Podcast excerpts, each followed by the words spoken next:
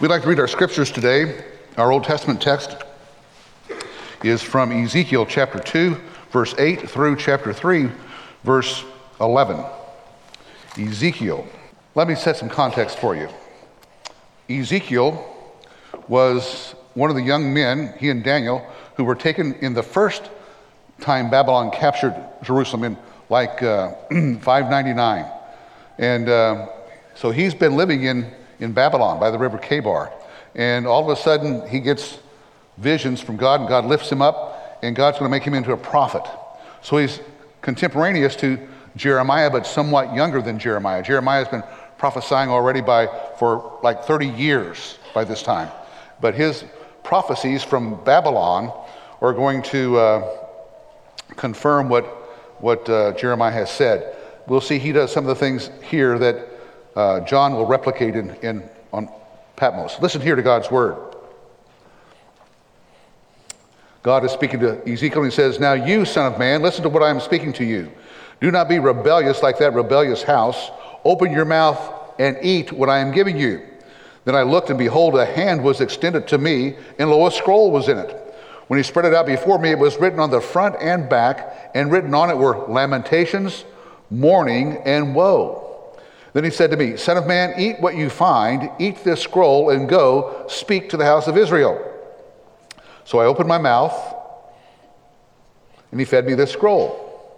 He said to me, Son of man, feed your stomach and fill your body with the scroll which I am giving you. Then I ate it, and it was sweet as honey in my mouth. Then he said to me, Son of man, go to the house of Israel and speak with, with my words to them.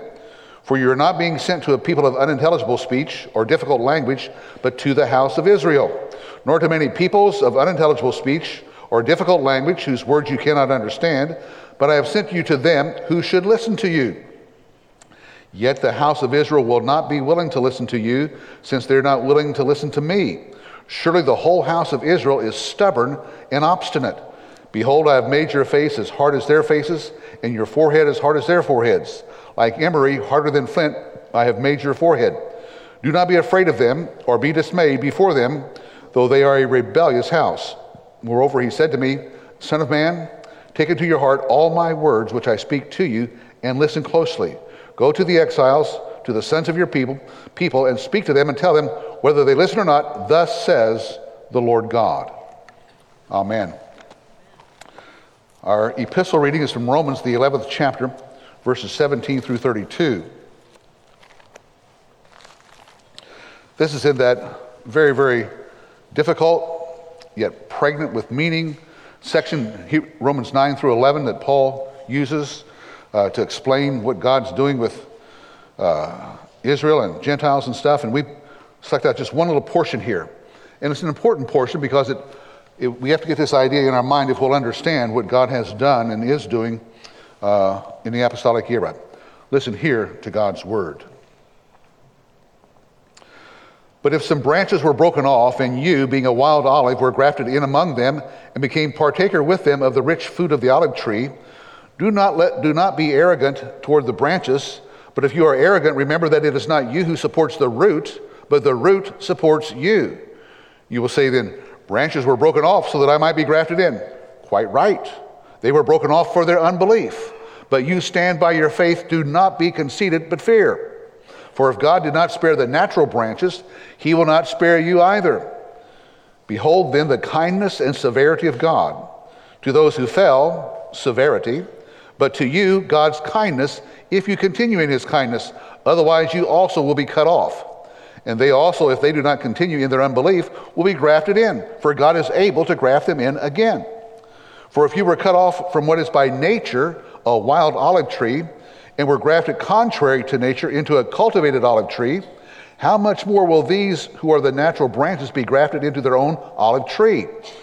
For I do not want you, brethren, to be uninformed of this mystery, so that you will not be wise in your own estimation, that a partial hardening has happened to Israel until the fullness of the Gentiles has come in. And so all Israel will be saved, just as it is written The deliverer will come from Zion, he will remove ungodliness from Jacob. This is my covenant with them when I take away their sins. From the standpoint of the gospel, they are enemies for your sake. But from the standpoint of God's choice, they are beloved for the sake of the fathers. For the gifts and the calling of God are irrevocable. For just as you once were disobedient to God, but now have been shown mercy because of their disobedience, so these also now have been disobedient, that because of the mercy shown to you, they also may now be shown mercy. For God has shut up all in disobedience, so that he may have shown mercy to all. Amen. And then Revelation chapter 10 is our primary text today, verses 1 through 11, which is to say the entirety of the chapter. This is sort of an interlude between the sixth and seventh trumpet call. Uh, we'll, we'll see what it says. Listen here again to God's word. I saw another strong angel coming down out of heaven, clothed with a cloud, and the rainbow was upon his head, and his face was like the sun, and his feet like pillars of fire. And he had in his hand a little book, which was open. He placed his right foot on the sea, and his left on the land. And he cried out with a loud voice, as when a lion roars. And when he had cried out, the seven peals of thunder uttered their voices.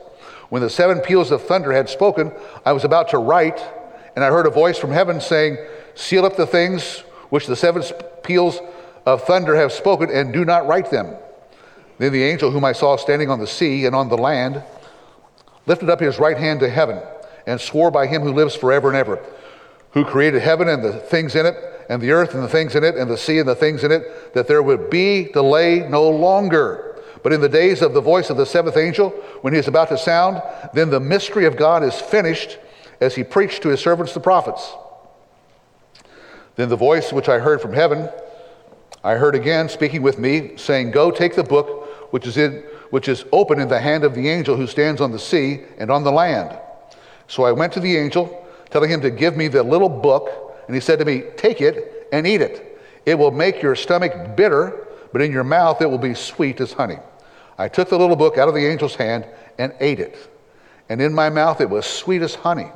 And when I had eaten it, my stomach was made bitter. And they said to me, You must prophesy again concerning many peoples and nations and tongues and kings. Amen. We'll take just a few moments to bow our heads and silently meditate upon God's word, which we've read. We uh, are here this morning, and we want to hear from you. We want to be fed by you. Uh, we want to follow faithfully uh, what you say, what you show us. So come by your Holy Spirit, minister to us, guide us into your truth. We ask through Christ Jesus, our Savior and the Lord of all. Amen. Many of you have asked about my retirement plans. So uh, the big thing about me is that I'm worried when I don't have a salary check. What am I going to do? And uh, yikes, what am I going to do? No salary check. I decided I'm going to write a book. It comes from our text today.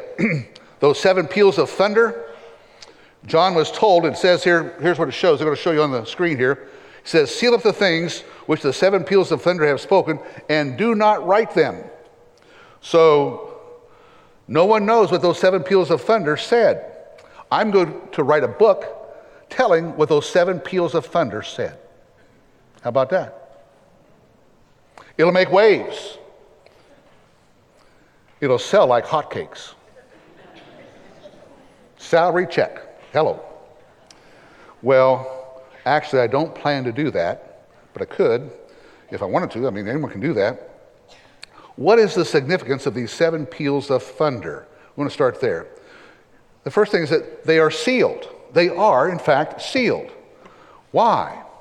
Well, we have another example of where things are sealed from the book of Daniel. And uh, so the first verse we have up here, it says, The vision is true, but seal up the vision, for it refers to many days from now. That's what it tells us in Daniel. There's another place just later on in a few chapters where it says, Conceal these words and seal up the book until the end of time. Go your way, Daniel, for these words are concealed and sealed up until the end of time. So uh, one presumes that these seven peals of thunder likewise are sealed up for a much later period of time. By the way, that much later period of time for Daniel turned out to be uh, between four and 500 years until Christ came. And uh, anyway, those things are all filled, uh, shown there. We'll we talk about that later. Therefore, what we know about the book of Revelation is that there's more to come. It doesn't tell it all. Uh, not all of what it, John saw was near history. Now, there are those, these are called the full preterist people, who say that the general resurrection and the return of Christ has already occurred. They say all these things are past history. Now, I think a good bit of, of Revelation is past history. I don't have any problem with that. And we learn much from that, just like we learn from the Corinthians and Ephesians and others like that. Uh, but we know that not all has happened. There's a place in, in 2 Timothy. It says, uh, There's are men who have gone astray from the truth, saying the resurrection has already taken place, and they upset the faith of some. So there are those who would say that. Uh, anyone who knows or who says he knows what the seven peals of thunder's message is, if I were to write a book like that, you would know that I am a false prophet. Okay? Just, just so you're aware, just make that clear. Uh, I'm a false prophet. Therefore, there's this sealing up, and no one knows. You know, there's a verse in Deuteronomy 29, verse 29, that we need to remember. The secret things belong to the Lord our God, but the things revealed belong to us and to our sons forever, that we may observe all the words of this law. There are some things we're just not going to know. You wish you did, but you don't. So we don't know what the seven peals of thunder said. We can have intimations about what they, we can trust, I think, that they're about judgment. God's thunder is always about judgment, usually. So about that, but just what we do not know. Uh, now, what about John there on Patmos?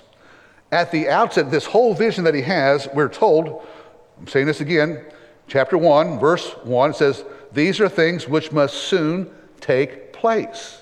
So they're not sealed up. He said, For the time is near in verse 3. He records that. So the book of Revelation, most of that is not sealed up. The seven thunders are. Most of that's not sealed up. It's, it's we assume the time is near. It's what it says. Uh, guess how the book of Revelation ends? Here's what it says in Revelation 22, verse 10. He said to me, Do not seal up the words of the prophecy of this book, for the time is near. Wow. Now, this is a key to understand, I think, to the proper understanding of the book of Revelation. It's not about things way off yonder, that's sealed up. It's about things that are near. And this is why when you date the book of Revelation makes all the difference in the world.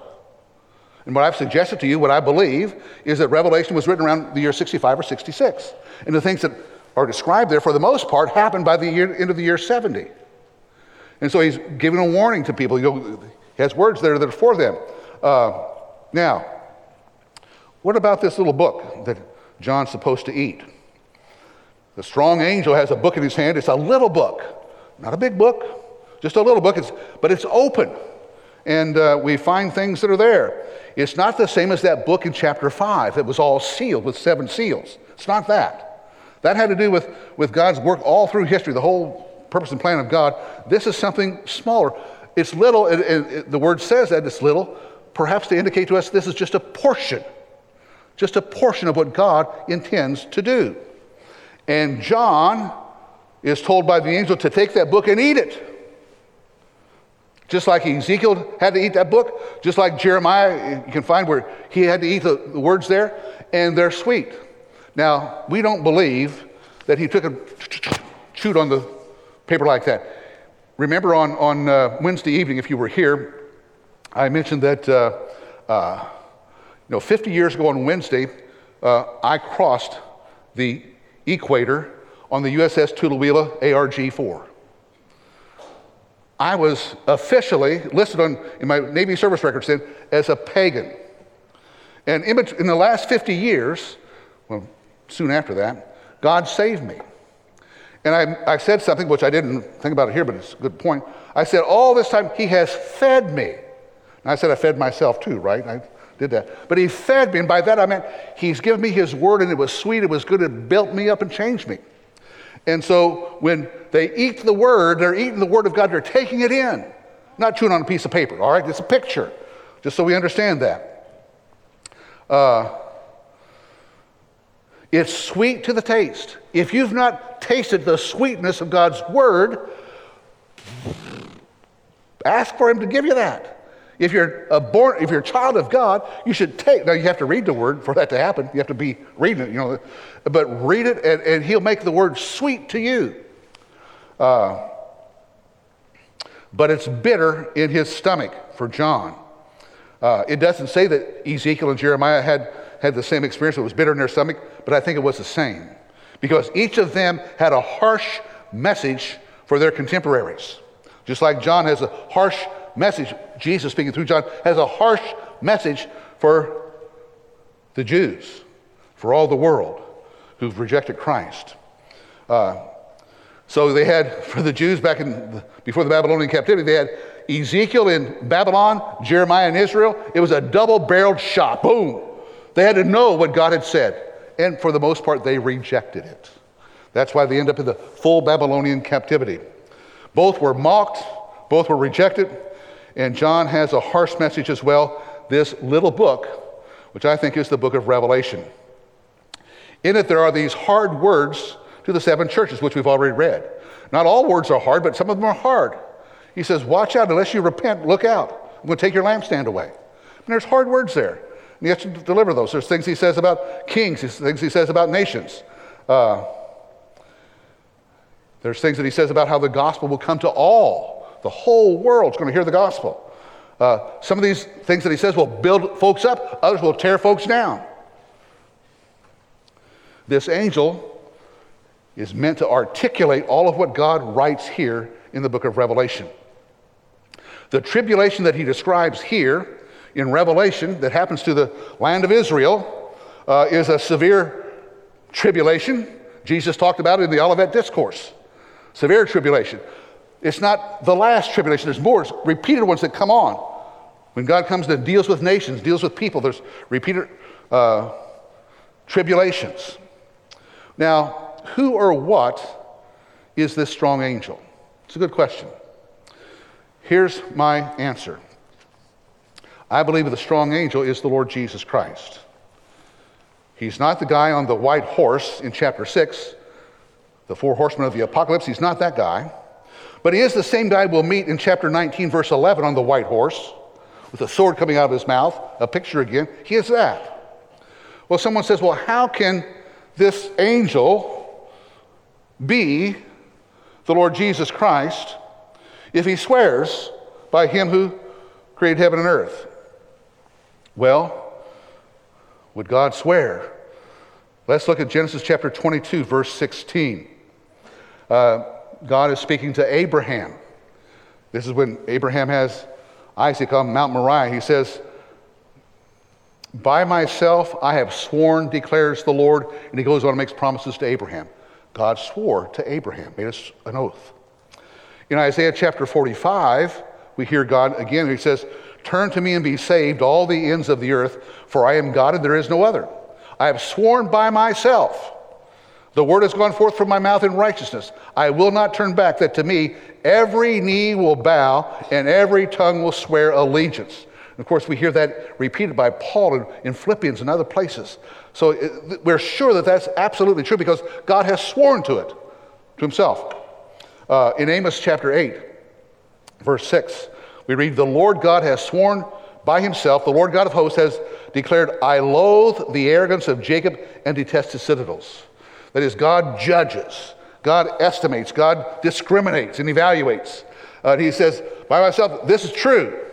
Now, when he does this, he's not just doing it arbitrarily or, or uh, it's for a very important cause and time that he does this. Uh, so we find that in uh, Hebrews chapter 6, it's repeated when God made the promise to Abraham, since he could swear by no one else greater, he swore by himself. Now, here's an aside. Is it okay for us to take oaths? That's been a source of some contention. And my contention is that yes, it is, in the right circumstances. It's, you let your yes be yes and let your no be no in ordinary circumstances. But if you're before a judge and jury, you're supposed to take an oath, that's fine. If you're uh, entering into some particular service where uh, they require that, that's fine but not just as a way of, of making all your words sound uh, more, uh, with more authority than they have to take an oath that way. Uh, Abraham swore an oath. This is in Genesis chapter 14, verse 22. He swears an oath to the king of Sodom. So Abram said to the king of Sodom, I have sworn, and you'll see the, in the margin of the reading, it says literally what it says is, I have lifted up my hand, just like the angel does here. I have lifted up my hand to the Lord God Most High, possessor of heaven and earth. And he says he's not going to take anything from Sodom. That's, that's all he says, no, no goods from Sodom. But he swears. So that's just an aside. That, not here. Now, I said I think that the angel, the strong angel here, is the Lord Jesus Christ. And you'll find people have all kinds of opinions about that, but I want you to know that I'm not alone on this. So here's Joel Beeke. Uh, here's what he says. Now, Beeke is a contemporary scholar, uh, head, of a, head of a ministry seminary out in, in the Midwest. He'll be here to uh, the uh, Philadelphia Conference on Reformed Theology speaking, as will the next guy I'm going to quote. But he says, so it is legitimate to identify the mighty angel of Revelation 10.1 as Jesus Christ. All the insignia of deity are evident with this angel. So it's okay to do that. Now, another guy I'm going to quote is this guy named Greg Beale. He teaches down at Westminster. Uh, Chris and Michael and a number of guys of our guys who've gone there, they've had him in class. Here's what he says Therefore, the angel is the divine angel of the Lord, as in the Old Testament, who is to be identified with Christ himself. So, just so you know that that's what I'm saying here is not completely off the wall. Now, what should we see and what should we hear from this angel, from this strong angel who we say is Christ? Well, let's see how he positioned himself one foot on the sea and one foot on the land. What does that mean? A huge, gigantic angel who touches, you know, is above the whole earth. It could be that. God is certainly that able to do that. I think, though, uh, a much better way to understand this is that he, you know, his, he's over the sea, which are the Gentiles, and the land, which is the land of Israel, his people, his chosen land. Uh, he's over all those, and he's resolving the differences between them. Now, in Revelation 17 15, we see where the sea is. Uh, God tells uh, John, He said to me, The waters which you see where the harlot sits are peoples and multitudes and nations and tongues. Now, all throughout the scriptures, you find that the sea is identified with the Gentile nations in rebellion against God. Think of Psalm 93. The waves have lifted up, O Lord, they have lifted up their voice. Uh, there's, there's all kinds of places where, where that's the case. Psalm 42, uh, etc. The land, though, I think belongs to the land of Israel, the people of Israel. Uh, the promised land, the land, that's the land. Do you know the major paper in Israel is called Haaretz? Haaretz, it means the land. Today, the, land, that's where we are. And so we have, have these things going on like that. Now, uh, at issue for us is what it says in verse 6 of chapter 10 of Revelation. And verse 6 says, There will be delay no longer. What? Of what? What will there be no delay any longer? And then verse 7, very next one says, Then the mystery of God is finished. What's going on? Well, here's the big issue Are Christians and Jews the same? All the early Christians were Jewish. They kept going to the temple, they kept doing all the things the Jews do. They, they believed in Jesus as well. But then God acted. And he said, Peter, I want you to go to the house of Cornelius. And uh, he went there, and guess what happened? Despite himself, he preached there, and Gentiles believed. They believed in Christ. What should we do now? Gentiles, can they believe in them? Can they become one with us? Well, what about the Jews who reject Jesus? At that same time, all around, there were some who received Jesus, there are those who reject him. What do we say about him? How do we resolve it? And Gentiles are coming in who should be in at all. Very, very confusing to people. Uh, that's where Romans 11 is very helpful for us. It talks about breaking off and transplanting or grafting in. Great image. The root does not change. One must be connected to the root. Jesus is the root. He's the one who's all this flows out of. So, how you're related to Jesus makes all the difference in the world. There's a good text from 1 John 5, verse 12, says this He who has the Son has the life. He who does not have the Son of God does not have the life. It's very simple. Clears up all the confusion. Now,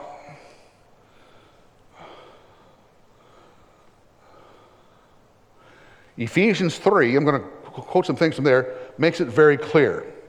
Let me, let me put that up here. It says, Paul writes this, you can understand my insight into the mystery of Christ. To be specific, that the Gentiles are fellow heirs and fellow members of the body and fellow partakers of the promise in Jesus Christ through the gospel, which is the mystery which for ages has been hidden in God who created all things. So he says, the time is near, there'll be no longer a delay and the mystery of God is finished. Jesus is the answer. He's the finished of all. He says we need to know that. How people relate to the Lord Jesus Christ is the foundational event of everyone's life. For you, for me, how do you relate to the Lord Jesus Christ? Are you part of that root that goes all the way back to creation, to the Garden of Eden, the promise of God there? How are you related to Him? He's the Savior. You must know that. And if you reject Him, you're rejecting God and all his promises. Paul in Ephesians 2 uh, puts it this way But now in Christ Jesus, you, Gentiles, who formerly were far off, have been brought near by the blood of Christ. For he himself is our peace, who made both groups into one and broke down the barrier of the dividing wall. May I say to you, that's the burden of, in the context of most of the New Testament. That whole issue. What do we do? Galatians is about that. What do we do with the law? How do we do with, with Gentiles? It's about this issue. How do we understand Christ? And how do we understand the Old Testament? How do we understand the, the temple and all the sacrifices and things that are still going on there? Well, God is a God of graciousness, and He allows 40 years for people to push in the clutch and shift gears, as it were. He always does that. He gives 40 years of, let's, let's get used to this. And again, we don't have time today, but many, many, many, many thousands of Jews believed. But the Jewish establishment did not. They've said no.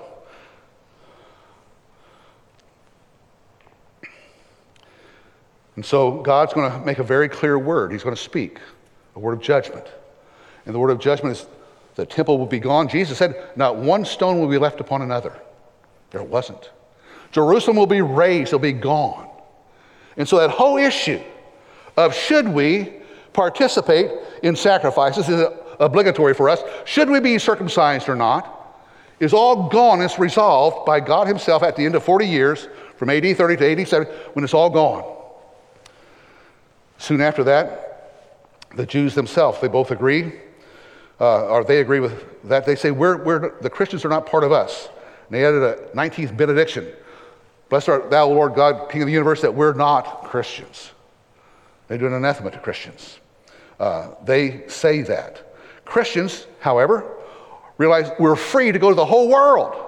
Don't delay, don't hold back, don't worry, don't be concerned you have to bring people to the temple or do this or do that. Don't worry about it. Go and preach Christ. Tell the good news of the gospel. It's for all.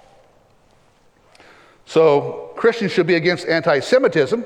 We believe the Jews are still called of God, and in due time, He'll bring them all back. I say all, all who are alive then, people who've, who've lost, they're lost, but He'll bring them back. But we believe that, that, that it's your relationship to Christ that makes all the difference in the world. Uh, so we want to be light to the world. It will be sweet, like it was to the taste of John, to Ezekiel, to Jeremiah. The Word of God is sweet. But there will be a bitterness in it as well, a bitter sweetness, maybe perhaps we should say. Because if you're light in Christ, if you love Him, there are things that you will dislike. There will be things that you cannot affirm. There will be things that you must speak against. if you're going to honor Christ. And it'll always be in the context of where we live in this world. And you cannot be sweetness and light all the time. God said, hate evil. And that's not a pleasant thing to do when the evil's all around you. But we want to be light, the light of the world, sharing about Christ. There will be people who resist, but let us purpose, like John, to take God's word, to eat it, enjoy it, and be valiant for the truth. Even if it means, like it did for John, that we end up being exiled on Patmos. Or if we end up, like in China today, where there are Christians in prison because they bore valiant witness to the light. People who say no to Christ. No more delay means that there's no more concern that we have about how do we relate to the temple, to all the Jews, to all that. We're related to the root. They need to come back and be connected to us as well. Amen.